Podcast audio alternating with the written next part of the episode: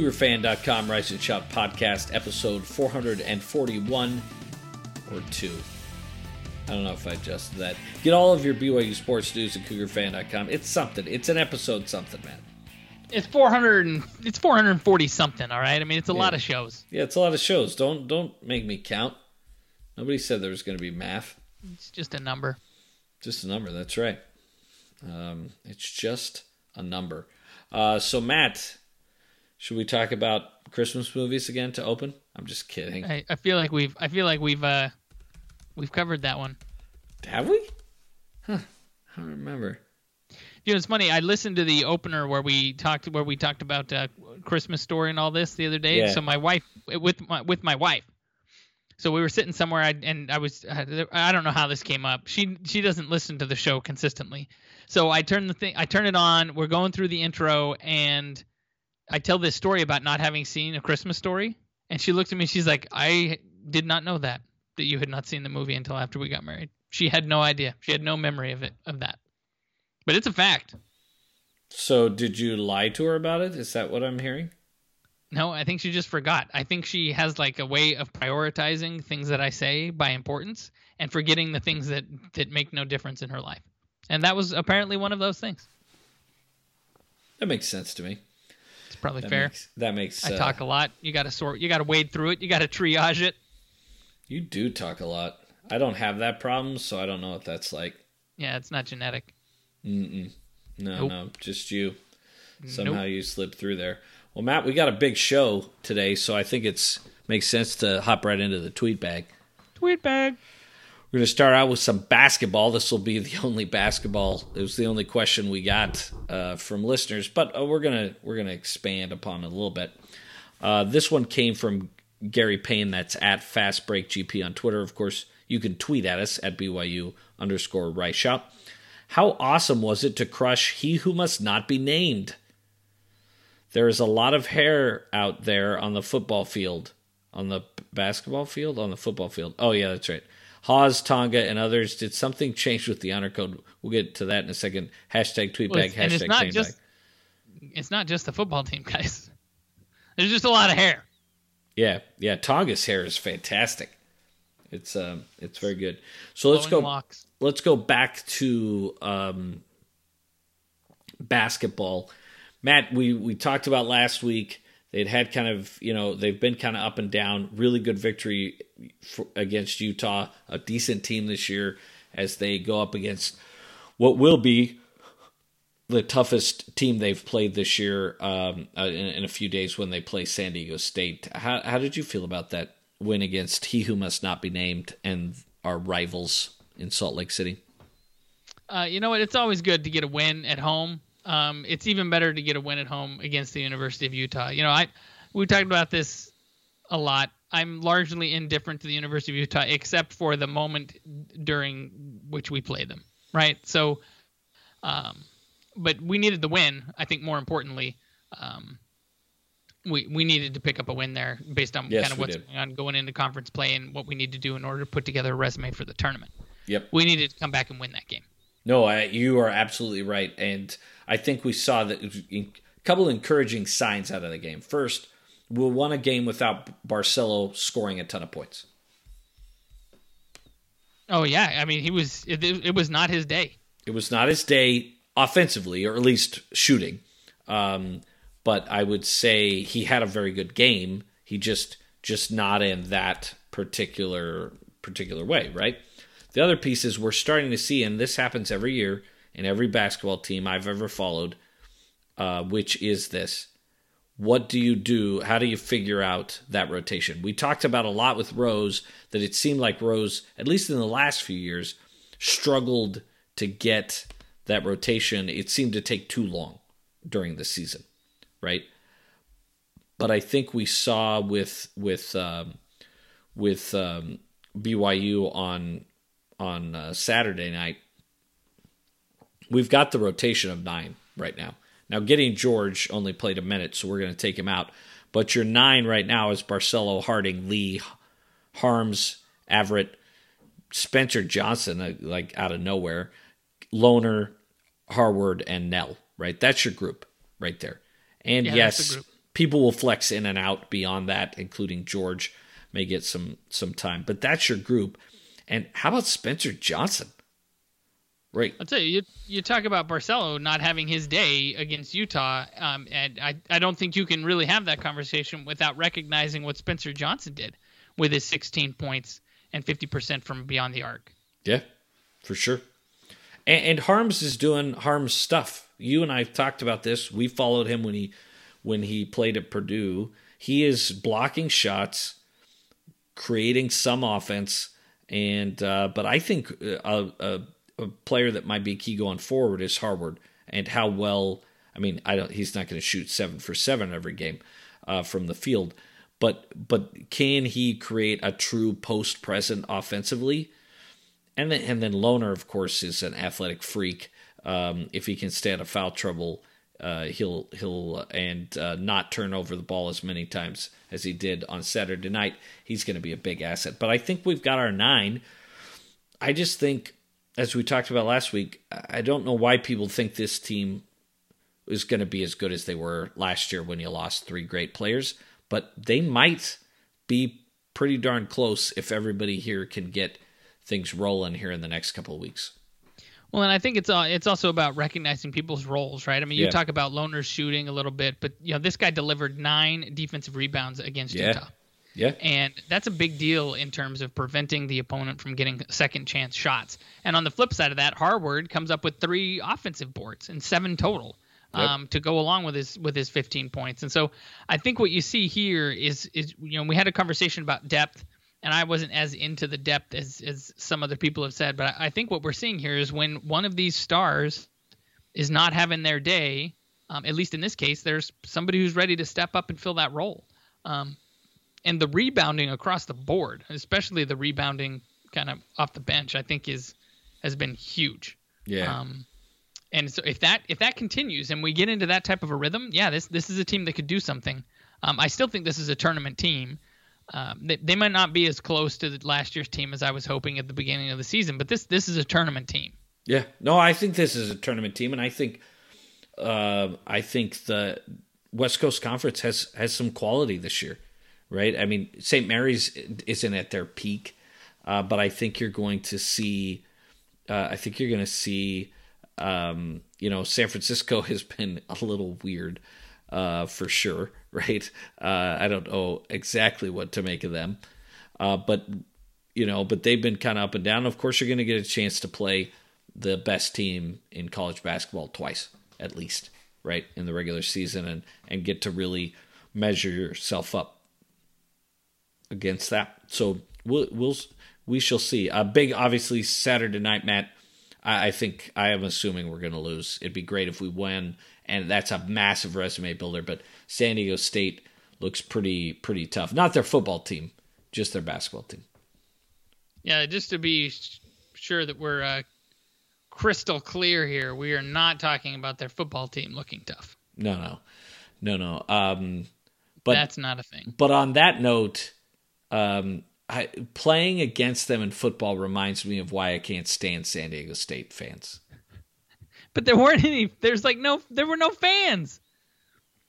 Uh, is it just? Is it the Twitter interaction? What? What is it that got it's you? The this Twitter. It's, like, it's the the the local beat writers. It's the everything. The local beat writer thing was ridiculous. That guy was that a was that like a bait job? Oh yeah, it's all bait jobs, right? What, I mean, what that else was ridiculous, right? It was it was like every dumb cliche about B Y U season that anybody could find. Like yeah, yeah. any piece of misinformation and dumb cliche all rolled into one article, like. It, it's I, I expected that to come out of the Onion or, or one of these other things. When I was reading, I thought, oh, this guy's just messing with us. That's what this is. This is he's just messing to, with B Y U fans to rile us up. Yeah, I'm not going to give this any more time, right? Um, but it, yeah, that's yeah, maybe. But like, I, I, I, I, I, my Twitter feed, I feel like is kind of finely tuned that I, I didn't see a whole lot of that. Whatever yeah, mess there was from S D S U fans. I feel like I need to refine mine a little bit. Uh, and get out folks that all seem to just go find those trolls and then fill my timeline with those trolls, right? Whether that's University of Utah, Utah State, San Diego State. And, and I just don't want to respond to all that stuff. You know, you and I have talked about this many times on the show when I was blogging and said something about San Diego State, and the mentions on that blog got pretty crazy. You remember that? Yeah, that got weird. That, that one got, got weird. real weird. Um, we disabled comments after that.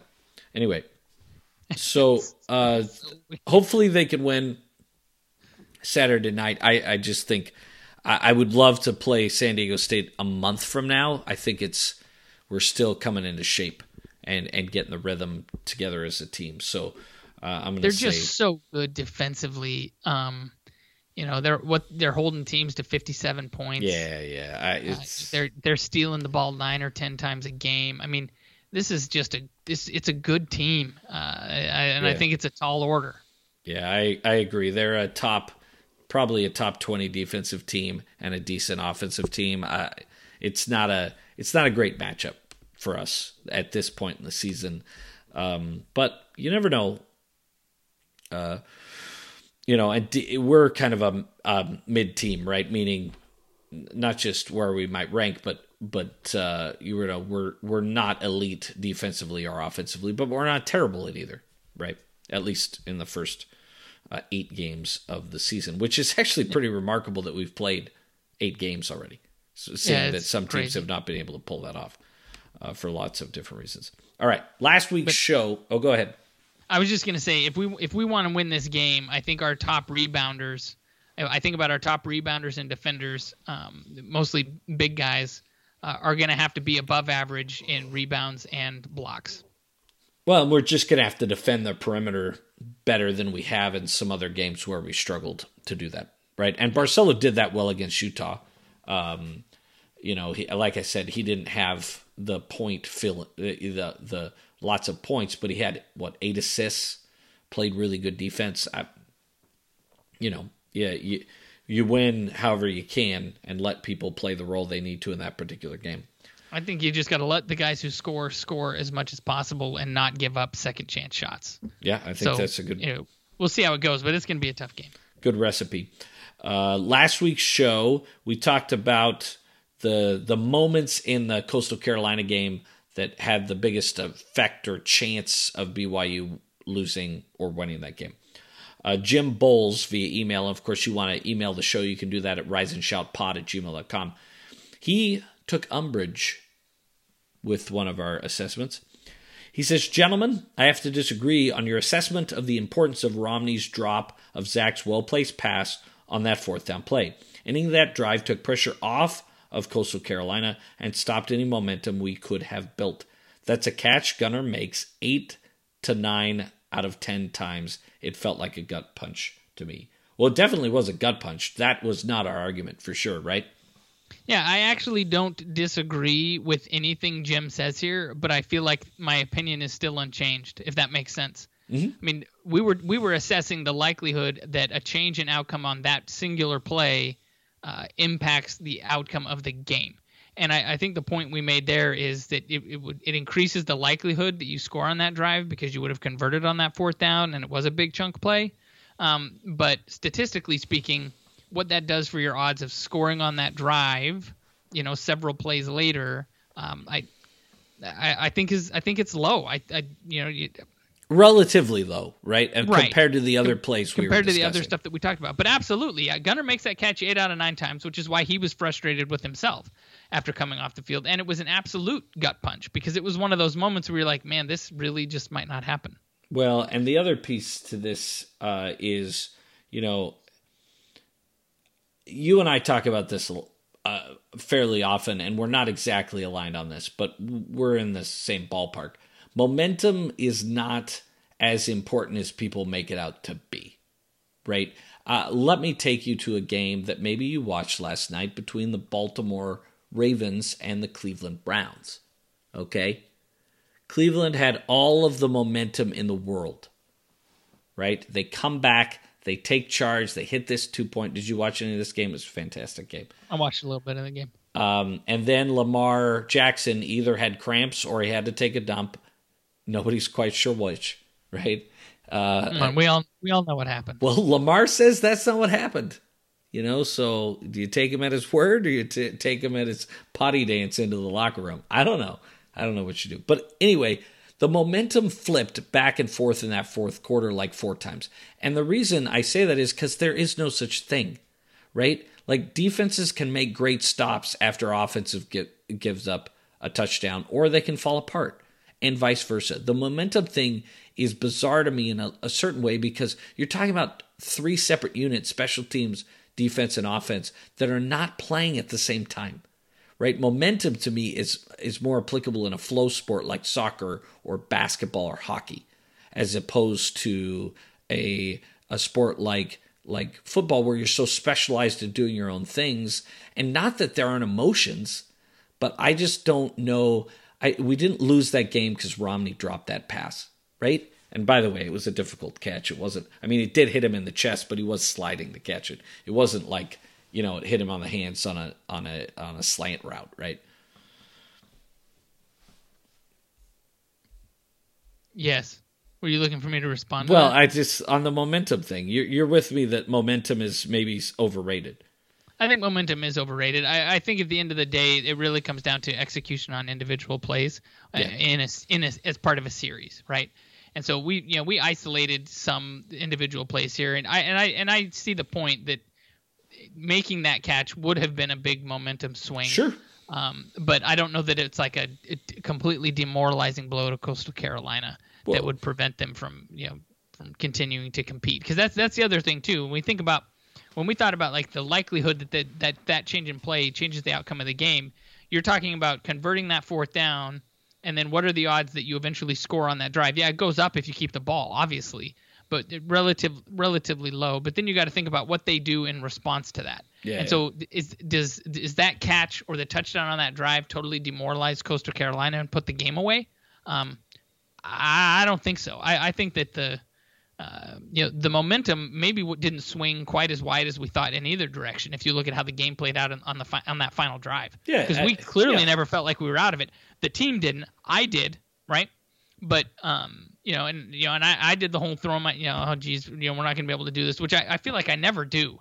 Um, uh, you know, I, I, I feel like I, I, I, I hold, I, I keep the, I keep the hope alive, uh, pretty deep into games typically, but uh, you know, and they proved me wrong and they came back. But I mean, those guys had, I mean, all sorts of stuff had gone to push the momentum Coastal Carolina's way, and it didn't seem to impact the attitude or play of our players on that particular night. I don't right. that I don't think attitude was a, was a problem. I wouldn't yeah. question their desire their or their or their grit based on what I saw in that game. No, no, you, you couldn't, because you you were one yard away from winning it. So yeah, and I'm watching it from my couch, right? Yeah, like yeah, I can't like yeah, I'm not gonna yeah. make that call. Yeah, yeah. Um so let's talk about the bowl game, but before that, Matt, nobody asked us questions about the San Diego State football game. What I would say is this: I'm gonna hand M V P trophy for that game to the offensive line and Uh, to Katoa. I mean, everyone's oh, talking about Zach and people whining about the defense, but Katoa on the, and I've tweeted this out a couple times off of our account, those blitz pickups he had on the Milne back shoulder throw and on the Isaac Rex touchdown, the the difficult version catch. I mean, he took on linebackers. And, and you know, Uh, Brady Hoke coach defense is always going to bring a bunch of guys at you. And if Katoa doesn't make those blocks, and obviously the offensive linemen also on those plays uh, did their jobs, there is no back shoulder throw to Milne, because Zach wouldn't have had time to wait for the route to develop. And there definitely is no uh, you know, drop in throw to Isaac Rex for the touchdown, because he wouldn't have been able to to get to get set to make that play. So, I mean, everybody talked about Zach, who had a terrific game. Uh, obviously, Milne had another fantastic game. Uh, but Katoa, man, that was to step up and play as well as he did with Allgeier not playing, and to get, you know, I mean, he played almost every offensive play. He was out a few plays, but this was not a, a running back by committee on, on, on Saturday, right? It was a running back by one. So, well, yeah. And and he had a, you know, he had that huge play where he picked up half of his yards. Yeah, yeah. In one well, carry. I mean, well, and that's the but, play that got me in trouble, because uh, I tweeted out that I thought that speed option play is stupid. Um, but when uh, Zach uh, pushed it to him, I guess You're thinking of the running play. I was thinking of the passing play where he got he got the ball thrown to him on that speed option almost at the one yard line, right? Um, right. That that I was uh, I was upset about that play call because I just I don't like that that type of risky play inside the five uh, and to the short side of the field. I'm not a huge huge fan because it gives Katoa less room to do something. But in the end, Zach and Katoa made it work. So, you know, more power to him. All right, well, let's talk about the bowl game. Uh, we got a few questions on there. Randy Whittle off of Facebook, and if, of course, you can join the conversation at facebook.com slash rise and shout. Thoughts on the bowl matchup? U C F is definitely a good opponent, and the Cougs will have their hands full, but is this truly the best bowl matchup that we could have gotten? It seems like with our record and great press and respect this year, we could have landed a bigger bowl with a P five team. Um, Jeremy Ashton via email. Um, I'm going to throw these questions together, Matt, a little bit. Feels like we could have ended up in the Boca Raton Bowl if we had gone six and five this year. Is getting bad bowl invites just part of being an independent? Is being undefeated our only hope to ever getting to a better bowl? All right, Matt. So you want to take a first crack at this uh, at this stuff? So let um, I understand the frustration, right? I I I I I'd love to have us play a P five team, but if we're talking about playing a P five team that, uh, you know, is it like at the mid to bottom half of a, a P five conference, they, that's basically what we're playing. Um, so I, I don't know that I'm I'm going to spend a lot of time being super disappointed that we're that we're playing uh, U C F in the bowl matchup. I, I think that the problem we're all having here is we're still war- mourning what we thought could have been. Uh, you know, and, and it didn't, and it didn't work out that way. And yeah, would I have loved to, for E S P N to figure out a Las Vegas bowl matchup and put us in Utah in uh, that, in the Raider Stadium, whatever it's called. Yeah, that would, that would have been fantastic. Um, but in terms of matchups, I mean, U C F's, a, I mean, they're a respected team. They're a good team. And you, you look at teams up in the top twenty, teams up in the top ten, Uh, you know, th- those teams are going to New Year's Six bowls. They're, they're not playing us. And then after that, you know, conferences have agreements with with with bowls that are already predetermined and lined up. So yeah, unless unless we're going to go undefeated or whatever it, it takes for us to to crack into maybe just a little bit higher than where we landed today, yeah, this is the type of bowl we're going to play in. I I don't even know what that means. Uh, not what you just said, but the the, the question about the bad bowl matchups. Everyone's like, oh, remember the Las Vegas bowl was so great. Oh, like in two thousand six when we had a terrific team and ranked team and we played uh, seven, a six-win Oregon, or when we beat U C L A in two thousand seven and gave them a losing record. Like, why are those bowl matchups better than playing a good, solid U C F team? Who gives a crap about the P five? I don't care. Like, why do we care if you play a crappy P five team? Why, why is that better? Right? Yes, I mean, the payouts potentially of better bowl games and Boca Raton doesn't have the biggest. But is, if we're talking just about the game, I don't see why getting a crappy P five team is better than playing a good G five team. They're the same, right? U C F in the Pac twelve this year would have been like those teams, U C L A and Oregon, from, you know, fourteen, fifteen years ago. So I, I think people romanticize the good matchups we had in a few of those uh, in a few of those bowl games. Like like you know, we had that great matchup in two thousand nine against against uh, against Oregon State, right? And they were ranked and we were ranked. But they forget that most of the time in our history has been crappy bowls matchups. I mean, we were undefeated in nineteen eighty-four and we got a mediocre Big Ten team.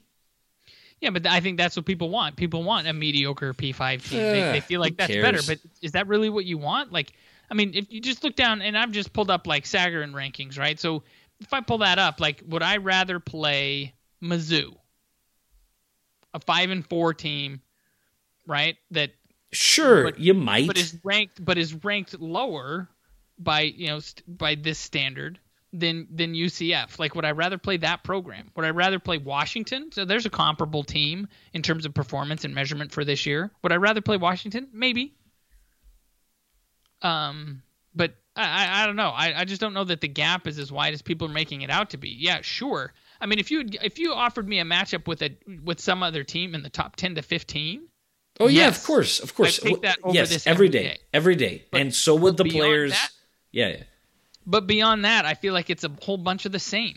Right? It's a like, whole bunch of the same. It's uh, and I, we were never playing on the nineteenth, or I, I should say never. We weren't likely to play a game on the nineteenth. I've seen a few people say, "Oh, well, this bowl stinks because then we can't play a game on the nineteenth and play a game later." We weren't playing a game on the nineteenth. I mean, everyone's like, "Oh, there's a few S E C teams."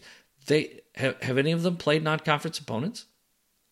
Right, Georgia's yeah. available, guys. We're not playing Georgia this weekend. Why would Georgia play us on December nineteenth? What what does that do for them? Nothing. It does nothing for them, it right? Makes, so, it makes them no money. Yeah, yeah. It's. Like,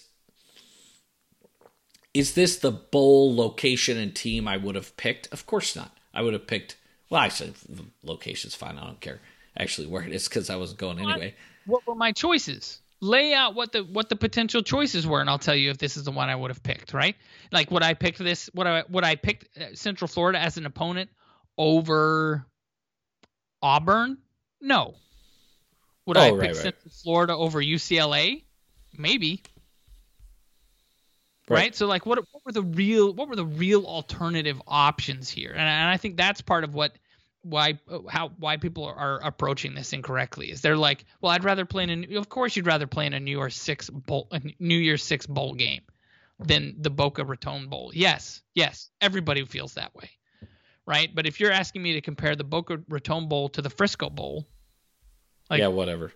Like I don't, I don't know that I have an opinion there. Like my, like that's yeah. my Either di- way. differentiation between those two bowls for me would be driven by who the opponent was. Well, and that bowl isn't even that bowl isn't even ha- They're not happening, even playing. Right? And yeah. if you look at U C F, they are probably. It depends on which ratings you look at, right? But it's a top thirty matchup, right? It's a quality opponent. I, I, that to me is more important. Just like last year, everybody whined about Hawaii. Hawaii was a good team. You know, and, and I would rather compete against the better team than compete against the better name. I feel like we complain as B Y U fans about, oh, they favor the P five and the P five shouldn't matter. And then when we play U C F, who's been one of the premier college football programs of the last ten years, we don't want to play them because it's lame. And you can't have it both ways to me. Either U C F and the G five are legit, or they're not, and we shouldn't. We don't belong in a New Year's Six anyway because we're not part of that club. You can't have it both ways, to me. Well, and here's the other thing, and I think this is this is part of, and I, I don't know. People may not like me saying this. I had this conversation with my right, son right. earlier today. People aren't gonna. People might not like this, but listen. I think the biggest reason people are th- those who are disappointed about this matchup are disappointed about this, is because when they look in the mirror of programs, right? They they and they think about the way they see U, B Y U. What they really see is U C F. So does, does what I'm saying make sense? That's who we are, guys. This is let's like it's it's a good analogy for where we fit in the college football landscape. Is where U C F sits.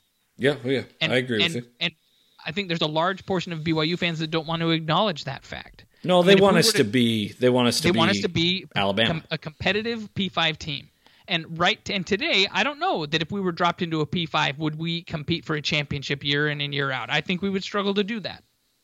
And and and uh, and and maybe, maybe I'm a maybe I'm a Debbie Downer for saying that. Maybe we could get there, but I think today, I I don't know that we're there. I mean, that is very difficult to do, and very few teams actually do that. Yeah. Right. So, I but I think that's what they think that's the way people people envision us. Central Florida is a good football program. Yeah, yeah. We should be excited and, and about a, a matchup program. We should be Florida. excited about this matchup. Yeah. This is a good team. Let's go down there and let's see what we do against these guys. I think if you go down there and we play our best and and and put together the type of game I think we can, I, I believe you make a statement here about the quality of your program. Yeah, I agree. Much better than playing uh, a mediocre P five. Um, yes, so, I don't, I don't want to play Mizzou. Yeah. I don't want to play Pitt. I don't want to play Minnesota. I don't want to play any of those teams. Give me Central Florida. That's a yeah. good opponent. I'd rather, yeah, I'm with you. And I don't care the name of the bowl. It's irrelevant to me if it's, you know, had some good matchups in the past. No, I want to know, yeah, I want to know who the opponent is. Give me yeah. somebody, like, that if we beat them, it's going to say something about who we are, and I believe that's what we got. So let, well, let's go do that. Well, we're about thirty minutes in and not even close to where I wanted to get. So I'm going to speed round through some of the rest of this stuff. so we can get to the meat of what I wanted to talk about in this episode. Bunch of questions on the playoffs. All right. Uh, our our opinions on this are clear. College football playoff committee's stupid. Um, Sweeney asked if it'd be better to go back to the B C S and the Sweeney. Computer rankings. The answer to that is yes. These should be decided by a formula so you can take all this, at least in-season bias out, right? The formulas themselves might have some bias. Um, but yes, it would do that. You and I are both proponents of an expanded playoff.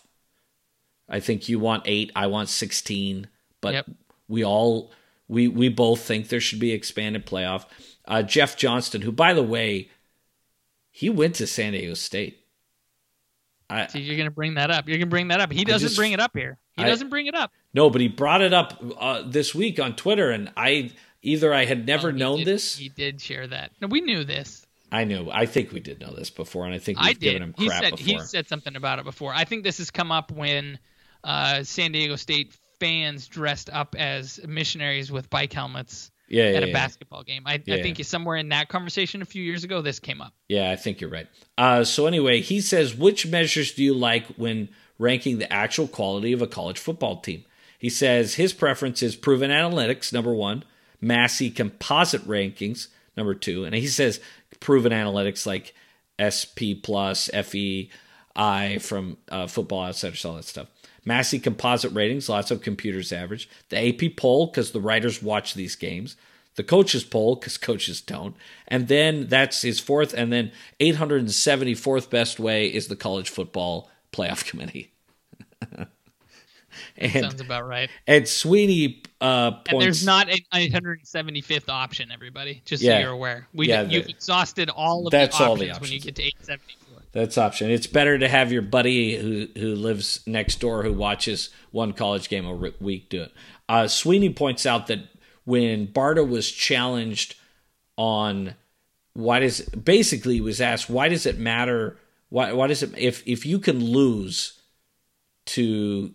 teams, why does it matter to play the games? I mean, basically challenging Iowa State in particular and, and their ranking. And the answer to Barta was basically it. We he said we count all the games, but basically what he said is we only look at wins, which is insane, right? Right? So bizarre. We, we only we only look at the wins. Uh, I mean, here's the thing: every word that comes out of Barta's mouth is just crap, right? That we the, he there is nobody's walking around going, "Oh, what he said makes sense," right? Uh, and in the end, the college football playoff committee has been very terrible this year. Uh, it feels like worse than usual. But maybe I just, that's recency bias and I just don't remember before, I, right? I think they've just been exposed. I think we, I think what we got this year was a taste of a very strange year where the data came in for their evaluation at a weird cadence. They didn't have, you know, Big Ten games to really look at when they started. You had these cobbled together schedules for teams like B Y U, that made it, that may have made them difficult to evaluate anyway, um, especially if you're just relying on the eye test and you know you yeah, go calling cowherds like I, I ranking stuff. I think we just exposed them. I, I think it was we found the weak spots and we exposed what they're really there to do, no. which is to distribute the money to the elite programs and conferences, and and that's it. That's what they're there to do. I, I just think this group is worse. Florida would have gotten hammered in previous years for losing to a to a bad L S U team. They would have gotten hammered. They wouldn't have gone down just one spot. I, I hear what you're saying, and you're absolutely right that they're going to protect their own. We, we one hundred percent agree. I think this group is worse. Florida would have dropped four or five spots last year or the year before. Dropping one spot after losing to L S U is insane. Right? You know what? They, they really, it's insane. You know, they, on, they only dropped that spot because Iowa State needed to move up in case there was in case there was some type of chaos. But that's what I'm saying. All of that should be irrelevant. Iowa State moved up because they knew that they couldn't take Florida. And if something crazy happens here, they needed another option. So they've got themselves Texas A and M, and then they pulled up Iowa State because Florida couldn't be the other option. And it wasn't going to be Cincinnati either. The other option is Indiana. You already have that. That's insane to me. Indiana, Indiana, They're Indiana not gonna do it. Almost beat Ohio State. Not going to do it. Not going to do it. Iowa State beat who? In, you're not bringing in, well, no one, but you're not bringing in two Big Ten teams. Yeah, it's they just, couldn't bring them any closer. They couldn't bring Indiana any closer. Not that's, but that's the whole problem, right? Is that stuff but like that's having what to make I'm a saying. Decision that on is five, not Ohio State team is what's forcing us to see the the the where the breakdown but, here is. But that is not how they've played it in past years. I'm just that's what I'm telling you is that if if this was a different year, Indiana is sixth or seventh. I, this year has been worse. This group is terrible, and every time Barta opens up his mouth, it's it's just complete nonsense. Nothing he says makes any sense to anybody that watches and covers college football, and that's why they're getting hammered every week by very intelligent analysts. But anyway, we've spent too much time but on see, the play. But, but listen, in a normal year, Indiana's six and three, and Ohio State's eight and zero. No, no, no, no. Indiana's see, better I, than that this year. Maybe okay, maybe. But oh, I'm, I'm just saying that there is weirdness here. I, I just I feel like maybe, maybe you're right. Maybe this group is especially bad.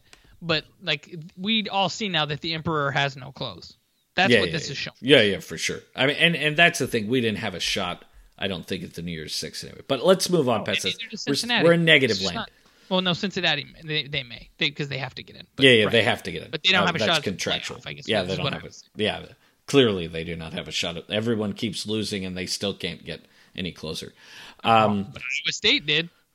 But Iowa State did. That's right. So um, I'm so but, mad. But not a team, Cincinnati, who by any metric is better than Iowa State. I would State. be so mad. I would just be incensed if I were a Bearcat fan. I'd be yelling bear, bear down. Yeah, if you had uh, if you had uh, a Bentarung uh, jersey. Uh, so next year, a couple questions on next year. Uh, I kind of want to skip these. I don't want to talk about next year's yet. So all due respect to Ryan Sorensen and Sweeney, I, I think we just move. We'll talk about that in the offseason.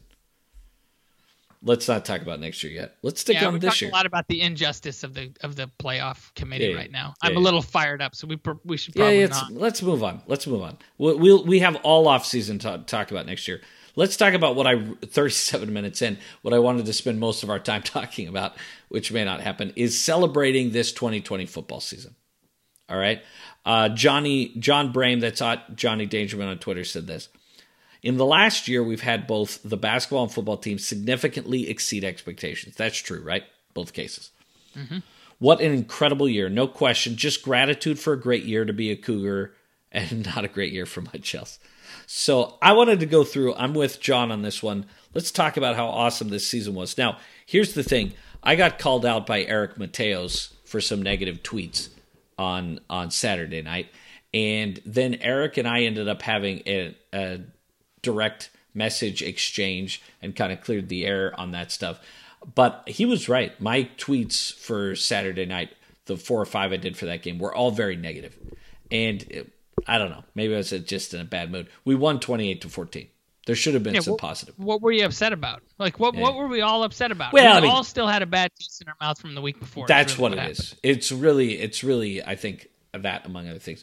So let's talk about and give out some awards and talk about the awesomeness of, of this year's football team. So, so Matt, if you had to give an award to a coach who's maybe, to John's point, exceeded expectations this year. So all of these are about really exceeding expectations for what we thought coming into the year. What, who's the coach that you would give that to for this year? Well, I, I I don't mean to steal your potential thunder here, but you're allowing me to go first. Yes, of course. I, I'm magnanimous. You know, I think that if you look at a unit that seems to has have like really outperformed this year, I, I think you've got to talk about Eric Mateos' addition to the coaching staff and what he's done with this offensive line. Yeah. You know, we've got an offensive line now that's consistently ranked as one of the top in the country. They're a finalist for the award for being the best offensive line unit in the country. Now, they may not win that because we don't run the ball enough, but we've also got, I mean, we got a couple of guys here. The people are talking about being draft picks. We have two or three guys that are going to play in the league. Yeah. And if you would have if you would have said that to me about these same guys a year or two ago, I, I wasn't I wasn't calling any of them draft picks. So I and, and I don't mean to discount their own work ethic and their own hard work, but I think some of that has got to go to the way they're being coached. And I'm not just saying that because there was a, you know, because the two of you had a weird, you know, an unfortunate run in on Twitter. I'm saying that because that I really fine. think it's true. Like that team. Yeah. He's, he seems, he's a good guy clearly by, but, um, but I, uh, the, I, I just, I think that's the, that's the unit. That's the coach. Yeah. Yeah. I think that's a great pick. I'm not going to pick that actually. Um, I'm going to actually pick and look at, at just the the offensive coordinator, Jeff Grimes. And obviously he brought in Mateos and deserves some credit uh, for that. I, I just, as I look at that, Matt, I, I, I look at the improvement in this offense uh, this year. And obviously we'll get to Zach Wilson here in a second because you can't talk about this year. I mean, we're the fourth best offense according to Football Outsiders in football. Okay? In a weird year, I get that. But you look at last year, we were fifty-seventh in offense. That's a massive improvement. Now, we also had uh, a great uh, improvement on... No, I'm sorry. We're eighty-eighth. Is that right? Where did I get that? Uh, I don't I don't know where you got it. Yeah, offensive rank, we were sixty-fourth. Sorry, I was, I was looking at our overall. We're sixty-fourth in offense. Right? That's a massive jump. sixty spots in a season. Uh, so hats off to, to Jeff Grimes. And I just think the play calling, he, as time has gone on, him and Roderick or whoever else is helping craft the, the, the, you know, that script for the game to start off and then deciding what to do as this, as time goes on. There's just, it's just, it's just better. Right? I mean, the results are better, but also just it makes sense despite my frustration with the short side speed option uh, on, on Saturday, right? Um, I, I I would give it to Jeff Grimes, but Eric Mateos is a, is a great pick. Uh, let's talk about biggest improvement. Alex Saunders has, uh, has, a, has a nominee, Matt, that's at Alex Saunders ninety on Twitter. When is the last time you saw a player make as significant an improvement in play from one year to the next as we saw from Zach Wilson this year? And who was that player? Uh, so, so, so Matt, is there a player you can think before this year who, where maybe we've seen that kind of one-year improvement? Um, can you think of? Can you think of somebody? Uh, the one that pops out in my mind is uh, Ezekiel Ansah. Yeah, yeah. Um, you know, who kind of went from, you know, sort of an afterthought on the defense to, you know, an elite player to a top draft pick um, over the course of a single season. I, I um, you know, and there was a whole, there's a whole scheme around that, that, that helped him. But I mean, he, he, that guy was an athlete. And once he figured it out, he took a significant jump from one year to another. Yeah. I'll give you another one. Steve Young. Yep. Uh, junior year, eighteen T Ds, eighteen interceptions, and one hundred forty Q B rating. It wasn't that it was a terrible season. I mean, thirty-one hundred yards uh, passing and four hundred yards and, and ten touchdowns rushing, right? So it wasn't like he was terrible or anything. But the next year, thirty-three touchdowns, ten interceptions, one hundred sixty-eight point five Q B rating, another four hundred forty-four yards on the ground, and obviously just better results from a team perspective too. Um, but the the the... This might be more dramatic, Wilson's, right? Um, I mean, it is it is pretty dramatic uh, versus last year, but part of that you have to take in that he was hurt last year, right? So, so um, you know, I think the better comparison is maybe the improvement over his freshman year, which is still quite dramatic.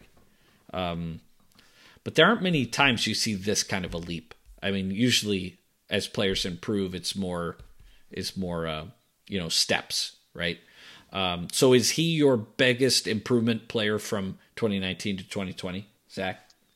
Um, yeah, I, I, I'm going to go ahead and say yes, because the other guy that I would think about here, I'm actually going to call my biggest surprise. Okay, all right. I am also going to pick Zach Wilson as the uh, most improved, if you will, uh, from last year. But there are a bunch of other candidates, some on the offensive line that we talked about, obviously, in the receiver corps.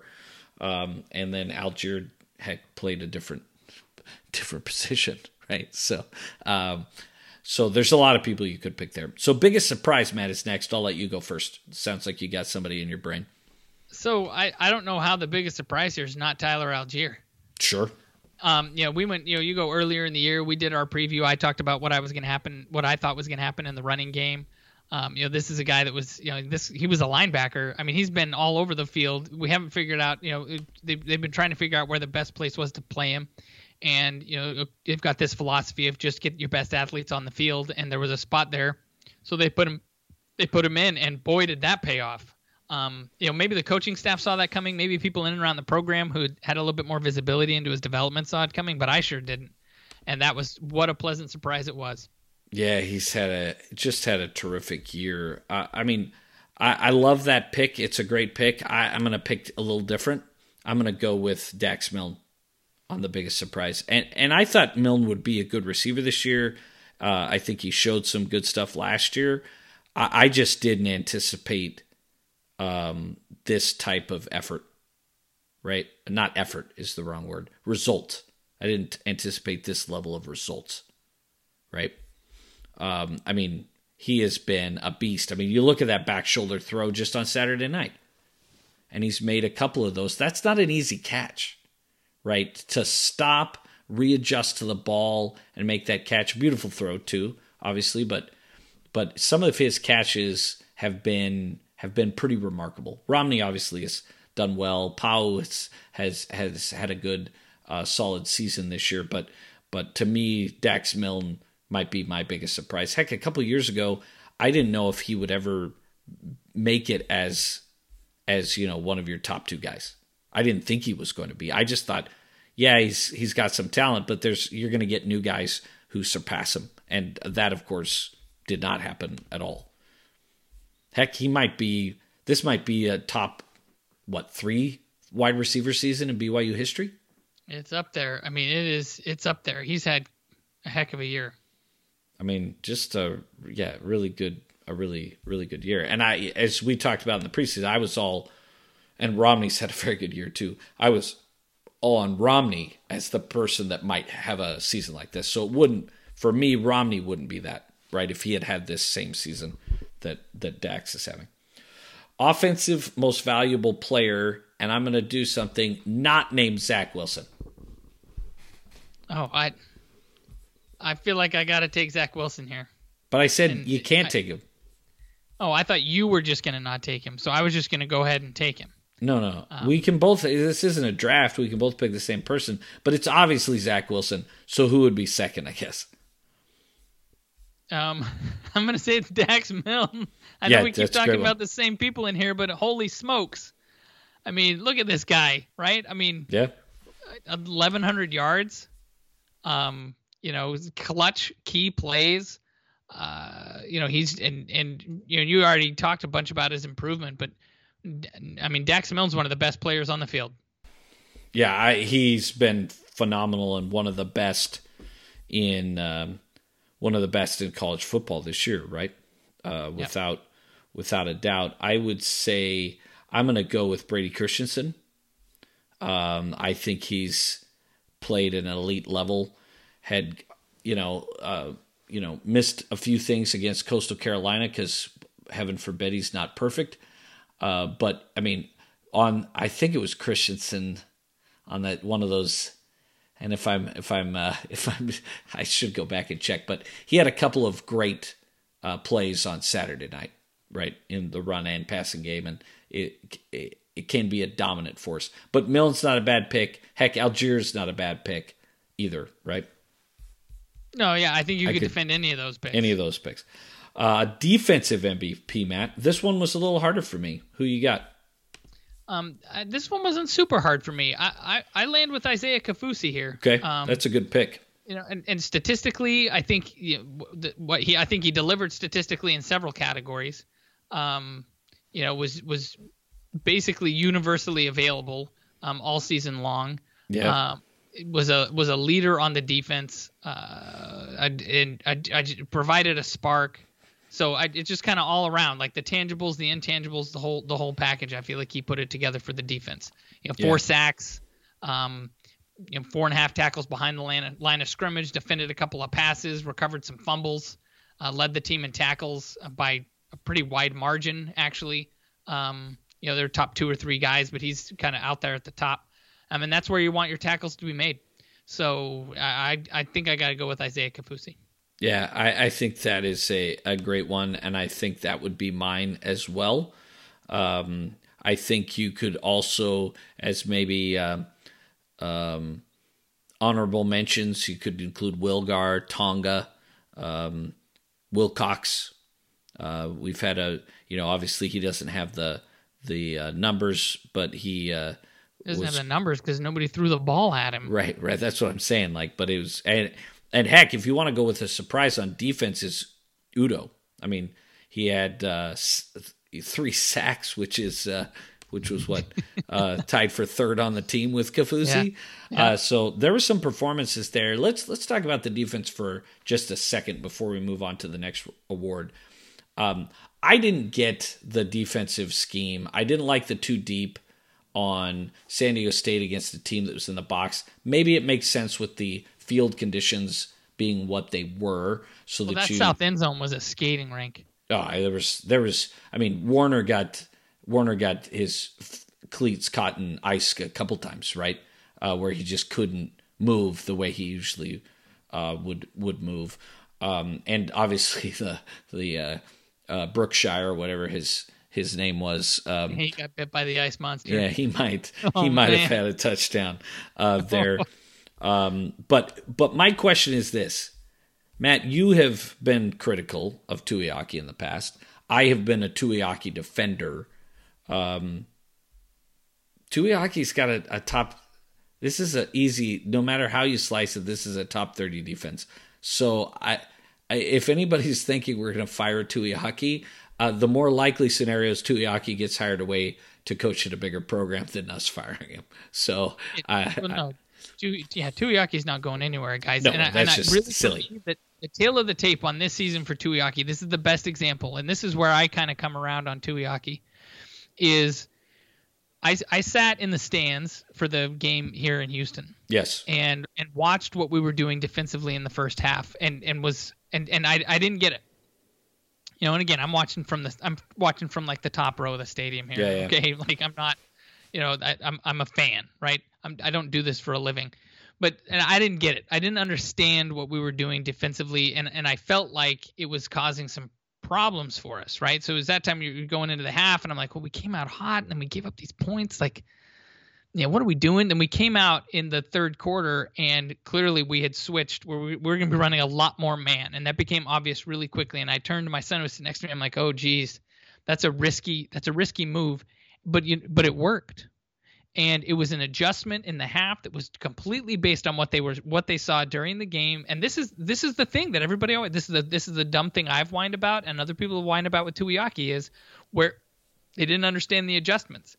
And this is just the best example, but there's other examples that, where they've made decisions in games and, and made adjustments. I, I, I'd even talk about some of the stuff that they did early in the second half of Coastal Carolina, where they identified kind of what was going on and what that offense was doing and, and made some adjustments to the reads. It looked to me like they made adjustments to, to the reads that the defensive linemen were making and how they were going to key on them. Um, but th- Th- those adjustments were made. Now, it, Coastal Carolina worked out a little bit differently, but there, you know, the, a football game is made up of a lot of components. But the but the Houston decision clearly paid off. Well, and, and so what's yeah. the knock against Tui Aki at this point? And people feel like it's vanilla. I mean, I, which is the just knock against Tui Aki f- for this year is the yards she gave up against Coastal Carolina. And, and yes, it was frustrating. There's a lot of pieces to that. There's a yeah, lot of pieces. It was frustrating, but they held Coastal Carolina. You and I talked about this before when our preview for that game.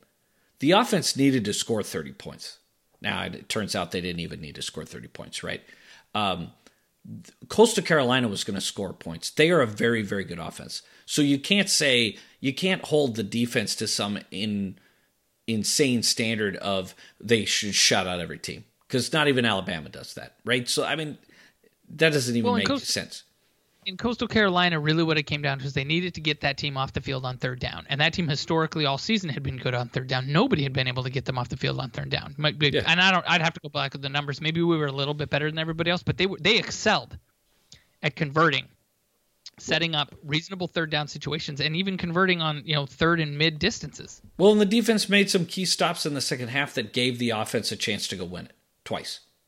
Right. I, so I get, I get the frustration in that game. I was frustrated a couple times too, when it just seemed like, uh, you know, everybody knew what they were about to do and we still couldn't stop it. And that's frustrating, but imagine what it's like playing against Zach Wilson this year as a defensive coordinator, when you know exactly what he's going to do and he throws the perfect ball to beat you. And that's, to me, Coastal Carolina just executed at a really high level. And as a defense, there's, there's only so much you can do, right? Both from a scheme and uh, a, um, you know, effort and a, um, you know, talent perspective when you're playing against another really good team, right? I mean, we weren't going to shut uh, Coastal Carolina wasn't going to score ten points, right? They were going to score more than that. We knew that coming in.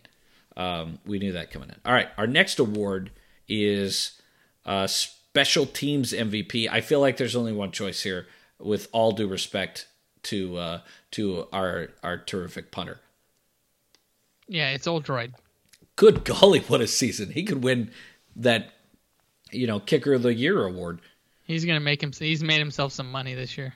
Uh, and and what's funny is a year ago, we we thought we didn't have a kicker because both of them struggled, which reminds you again that sample size is one thing, but the other thing is, you know, guys can improve, guys can go backwards. I mean, it's they're human beings, right? Um, and Oldroyd, I mean, kicked a rock. You said like they heat the balls on the thing. He confirmed that he kicked a he kicked a rock. He replied to Jerem Jordan on that. So I don't think that ball was very warm that he kicked. No. I can't imagine that it was. Um, and we've already all forgotten about his fifty-four yarder against Troy. Do we even remember? Do we even? No, it's too long like that ago. Game was forever ago. It was too long. But this ago. Guy has obviously, if you look at his completion percentage, consistently delivered this year. Yeah, yeah, um, he he is remarkable. I mean, yeah, he hasn't season. missed a field goal, Remar- right? Like, an elite, I mean, an elite season. I, have, yeah, have we ever fantastic. ranked kicker seasons? No, have I have had not. Did a kicker perform like this? Uh, not quite know. like this, but not Payne. Quite like this. Payne had a terrific year. Payne was good, and uh, Payne had some big hits that everybody likes to look well, at. Well, and, right? and he punted and kicked, right? So so I guess Payne kind of wins uh, wins because he did both, right? He's he was like, a punter the size of a linebacker, so well, it's like a little Lenahan animal. Combined with Oldroyd, right? Plus twenty pounds. Um, Lenahan combined with Oldroyd combined with Rob Morris. Right, right. Yeah, right. Kind of like that. I mean, my, yeah. my wife, we've talked about this before. My wife went to high school with the Payne brothers, and, you know, uh, they were really good athletes, right? They they weren't just kickers. Not that kickers aren't good athletes. Don't take that the wrong way. Uh, most of them are much better athletes than I ever have These been. These guys all play football at the Division I level, which is which is an achievement I have yet to unlock. Yeah, I, I don't think I'll be getting that one. Uh, favorite moment from the season, Matt? What's your favorite moment um, or me, game or something? No, my favorite moment here is is really easy, and it is the touchdown pass, the seventy-eight-yard pass from Zach Wilson to Dax Milne mm. to open up our offensive performance against Houston. Yeah, that's a great that's a great one. You know, twenty twenty was is a tough year. This was a tough season. To get to see a game in person was was pretty remarkable. To be sitting there with my uh, with my kids. Um, and have Zach Wilson throw that pass. I mean, his ball's just plays perfectly. Dax goes up and gets it. Yep. Sheds the tackler, and he's gone. And uh, it was like, you know those you know those those moments as a sports fan of like real elation, and you're like, we are this team is unstoppable. Yeah. And uh, and and that and that's exciting. And, and it is for exciting. me like that that pass and watching that touchdown get scored is for me like that's an all-time favorite memory for me for as a B Y U football fan. Yeah, that, that one that one is fanta- fantastic. Uh, I also go to the Houston game, um, but I'm going to pick a different pass to Milne. Is in the fourth quarter on that third and fifteen, mm-hmm. where I thought it's going to be a field goal attempt, uh, and gosh, Houston's going to get the ball back with a chance to go beat us, right? And instead, he completes that pass to Milne. Uh, I mean, there's so many good moments, and Wilson has been so crazy good this year that, I mean, just your I, that back shoulder throw against San Diego State, which isn't top ten for me, but it's a heck of a throw and catch. Um, you, you just, we're so used to him now that when he has an incomplete pass, we're almost like shocked, right? Like, well, he was off target. He's, I mean, I remember, was it, uh, which game was it? U T S A, where he had a couple of throws off, and people, you saw on Twitter, is he hurt? Right? No, he threw an incomplete no, pass. He, like, he just was out of rhythm for a couple of plays, right? Like, uh, that, that happens to any, even the best um, athletes in the world, right? Have off games or off couple of minutes. Um You know, so but but, I, but one of the other things I think was is interesting about this season is anytime Wilson got pressured, people are like, "Oh, how's he going to deal with the pressure?" Which is a great to have to ask that question because he had clean pockets and clean shirts all season long. Well, I saw when you talk some... about a highlight video of this season. I mean, there's going to be a lot of pictures of Zach Wilson with plenty of room to throw the football. So, Matt, favorite player, and by this I mean somebody outside of the group we've talked about. It's somebody that you just really enjoyed watching this year. Obviously, Zach Wilson, that would be easy that we've already done that, uh, but talked and and sung his praises a bunch on this show over the year. Um, but who's somebody else that was a favorite of yours? So, you know, somebody uh, who I feel like I didn't get to see enough of, and I wonder what it would have looked like had we got a whole season of him, is Tyler Batty. Yeah, for sure. I mean, Batty played. Batty played in four games and still produced four sacks and five and a half tackles on the other side of the line of scrimmage. Yeah, yeah. Um, yeah. That. So, so for me, like that one. That one's a lot of fun. Um, really enjoyed him. Uh, Zach Daw. Um, yeah, is, yeah, is for also sure. in that space for me, and and I think that there's a little bit of me that loves the backstory to Zach Daw, um, and and also what what he did on the field. Um. Uh, you know, I, I could keep going here. I mean, and then you think about some of, you know, you know, Hodge coming back, uh, Tristan coming back and playing after being yeah. out sick for so long, and the way that he was able to play, especially oh, in that first fun. game back. Um, uh, you know, I you know I love good good line play, and unfortunately, there's not like a good statistic, right? Like you have to look at what the other players are doing in order to gauge statistically how you feel like that that line's performing. A lot of that's by feel and look, but. Uh, Uh, as a unit, they've been a ton of fun. I mean, we, you know, we talk about you know, historical uh, offensive line units. Um, you know, and I go, and I know I always go back and talk about the ninety-six team, but that ninety-six team was pretty deep, and they put a couple guys in the league. Yeah. So, you know, so I, for me, those those are the players that stick out. Are are some of those players that don't maybe didn't have the flashy stats, maybe didn't maybe we didn't see as much of them as we wanted, but it, but really have been a lot of fun to watch them uh, kind of deliver on a high level. Yeah, um, great. Those are all. Those are all really good. Uh, I I think to me, I've just always been a big fan of his. Is Lopini Katoa. I just love watching him play football. He plays hard. I thought he improved year over year, and he got passed on the depth chart by Allgeier, who had a better statistical season than he did. And then when and he also you know had a little bit of injuries. But then in this big game against San Diego State, this rebound game after a tough loss against Coastal Carolina, he comes in and has an amazing game.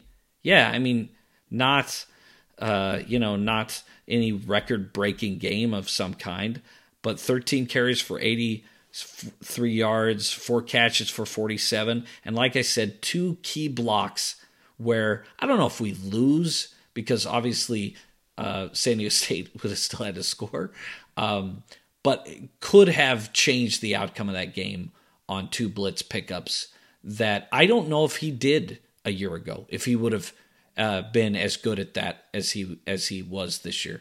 And that just shows the work and effort that the offensive staff has put in, but what he's put in to recognize those blitzes, be in the right place, and make the block. Um, you know, I was... Watching people have shown that highlight of when Jordan Leslie got absolutely mauled in the last time we played Central Florida. Should have been a offensive, uh, should have been a defensive pass interference. You've seen that play recently, uh, yeah. floating around. Um, and and Jordan Leslie was the same to me. I love these max effort, hardworking folks that aren't necessarily the stars. Right? They're not the one with the biggest, gaudiest numbers. But if you don't have three or four of those guys on both sides of the ball doing the little things, you don't end up having these big plays. And so Lopini Katoa is, is for me. Um, all right, your favorite game to watch this year. What was your favorite game to watch? So I'm going to come away from the Houston game because I've talked about it a lot, and you know, and, and I think okay. we all know that I got to see yeah, it. You got to see it. That's pretty cool. But I think really the game I enjoyed watching the most was the Navy game. Um, you know, you fun. come into to a season, you're not really sure what you've got.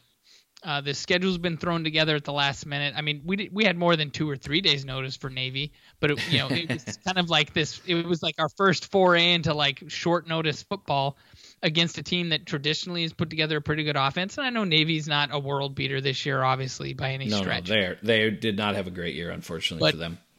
But oh my gosh, the way our team came out, the way B Y U came out and physically dominated that game. Um, was just, it was awesome. And, and yeah. it was, it, it got you so excited for the rest of the season. You're like, I don't know how this season's going to go. The schedule's a little bit weird. We didn't even know how many games we were going to have at that point. We were still picking over unders at like seven or something games. Yeah.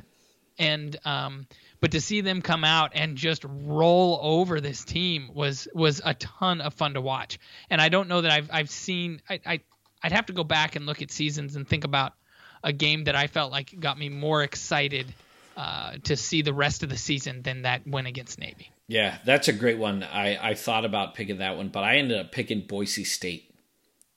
Right? So I remember being a little tense at halftime. We're up sixteen to three, feeling good, but still like, this is Boise State, right?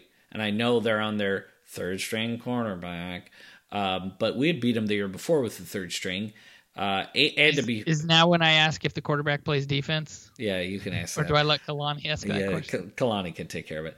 Um, so awesome. But I think Cade Finnegan. Their problem was not Cade Finnegan that night, though he had some rough plays. Their problem was the third quarter when they gave up twenty-two points. To, their problem was is we were just. We, listen, the problem was is we were just a lot better than they were, Finnegan or not. Oh, I mean, that was yeah. Yeah, we just that third quarter was one of my favorite quarters of football in B Y U history. Just dominating uh, by the offense and the defense. They both. It, uh, there's very few quarters where, especially in the last ten years, where we have dominated a a good football team like that. Right? This is this is not a bad football team. Yeah, they're maybe not the the best of the best uh, team, but this is a top forty at least team that Boise State has, and you uh, kick the crap out of them for the game. But that third quarter was amazing. You know, it, that that game felt a lot to me. You know, sometimes you see this happens to a team is they come in a little bit tight. They're they they're trying to be respectful of an opponent, and they get in halftime and they look around at each other and they say, "Wait a minute, like we're we're up sixteen to three, but we feel like we know we're a lot better than this team. So let's relax and go out here and play our game." And that's what they did. They came out in the third quarter and just destroyed them. Yeah, yeah. Well, as we talk about where this season fits, Matt, uh, in history, N- Doctor Nick had a question for us off of Facebook. He says, assuming the bowl game performance is on par with the rest of this season, where does Zach Wilson's season rank on the all-time list of best seasons by a B Y U Q B? My hot take, Wilson's season is the best for a B Y U Q- QB since Detmer's Heisman campaign. Um, I'm going to go better than that. I think it's a better season than his Heisman campaign. I don't know if it's better than his than nineteen ninety for Detmer.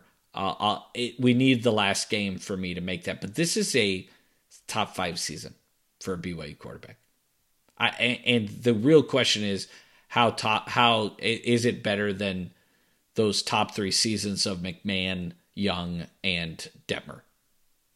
That that's the real question to me. I, I don't think there's any doubt, even if he plays a mediocre game in, in the bowl, that this is a top five, top six season, right? I mean, well, and I think the odds of him playing a mediocre game against U C F are pretty low. Pretty I mean, he low. To, They're not a I defensive juggernaut this year. And and and typically these types of seasons, these types of situations are where he si- shines, right? Um, you know, you look what he did in, in against uh, you know, in the Potato Bowl. You look at. Um, I mean, historically, I mean, not every time, but historically, right? And even in, even at Coast, Coastal Carolina, like got her back up against the wall, and he put together a drive to give us a shot to win the game right there at the end. Uh, so I, I expect his I expect his performance to be above average for him against Central Florida, and, and this he's clear. This is clearly a top five quarterback season at B Y U. I mean, we'll get into some. I'm sure in the offseason we'll really break down some numbers on this, but this is it's got to be top five at least. Yeah, I mean, think of his quote-unquote worst game against Coastal Carolina. nineteen of thirty, two hundred forty yards, a touchdown, a pick, eight yards per completion, uh, per attempt. That That is the best game for most college quarterbacks in a season. That's their best game, or or on par for their best game, right? And again, it was off the mark for him, the statistics he has put up outside of that game. But it's he hasn't had a bad game.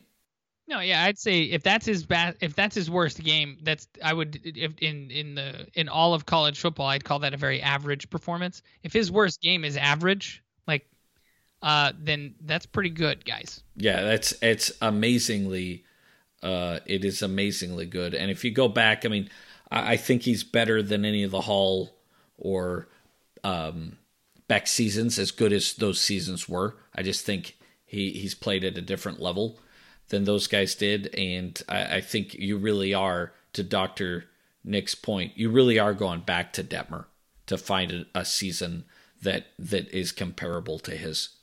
Um, I think, and I and again, I think the nineteen ninety season. I know he didn't win the Heisman, but he only didn't win the Heisman because he needed that nineteen ninety year to get him in the national eye, right? Um, and. Um, But I don't know. There's been some pretty good, as you might have heard, some pretty good Q B seasons in the history of B Y U. Uh, but now we've got one that's happened since this podcast started. Because we didn't. I mean, Taysom had some good years, right? Um, so it's nothing against the Q Bs that have played. None of them have been healthy and this good, right? Taysom had yeah, I mean, some amazing games, but but we're watching and we're watching. This is an elite quarterback. That's oh, I mean, yeah. that's what he is. He's elite, yeah. and. Um, you know, I know that he's, you know, he, he's not saying that he's made a decision to go, and that, and that's probably smart. You don't, you know, I, that's an, you don't want to make an emotional decision there. Get away from, you know, he's, he's pretty busy trying to put together a season here. I get it. Um, but, uh, man, he's create, he's put himself in a pretty good position. He's created yeah, yeah. quite an opportunity for himself. Yeah. And, uh, it'll be really sad when he gets drafted by the Cowboys and I can't root for him anymore. But if he gets drafted by the Cowboys, do I get to go see him play? Of course you do. You're going up. I to think Dallas. I drive up there. Of yeah, course, dude, we do. could meet. We could oh, meet. Oh yeah, it's like halfway. Well, it's a little farther for me than you, but but not by much. We could totally meet and do a boys' weekend and go watch Zach Wilson play quarterback. I mean, again, who knows where he's going to get picked, right? I really, uh, I still want him to go to New England so I can buy a, a New England. Another he's not going to last. Jersey. He's not going to last that far, I don't think. I that was my pipe dream all year, and as I see these mock drafts and the grades that scouts are giving him, I'm sitting there, never mind. And the Patriots are drafting very high, right? Uh, by any stretch of the imagination. So, all right. Well, as an update for you guys, we will record one more podcast before. Uh, not exactly sure the date. Might be uh, might be uh, Sunday night uh, that we do this, but we'll record one so that you, uh, a preview for the Central Florida game. You might notice we didn't preview it today because we spent our time having uh, other discussions. Sorry f- for those uh, tweet bag questions that we may have skipped. Uh, I'll try to hang on to those. If not, we'll just somebody will ask something similar in the off season about next year and and that stuff. I just want to talk about that. I just want to I just want to enjoy this season, man. I mean, it's been it's been remarkable, and we should enjoy it, right? Yeah, and we've we've I I feel like we've been saying this for weeks, right? The experience we're having as B Y U fans for both football and basketball. I mean, not to mention women's basketball right now, and Sheilyn Gonzalez bouncing the ball off a defender's back twice and scoring five points in four seconds. Yeah, that was I mean, pretty the awesome. Stuff that we're, yeah, it's pretty cool. But the stuff that we're enjoying as B Y U fans right now, it, I mean, this is a pretty special string to put a, such a football season and what looks like a good basketball season together. Like, l- l- don't ruin it. Like, just, let's just enjoy this. This is fun. This is supposed to be fun, and this is a season where it is going to be fun. Yeah, and we don't need to look back at what-ifs for this season or what we, what's going to happen next year. We got all off-season to talk about next year, and the what-ifs, we'll do an episode, I'm sure, in the off-season about that as well, because we like to torture ourselves that way. Um, but I would say let's just enjoy this. Well, thanks, everybody, for uh, downloading and listening. As always, you can support the podcast at patreon.com slash rise and shout. Uh, thanks again, and we will catch you next time. Go Cougars.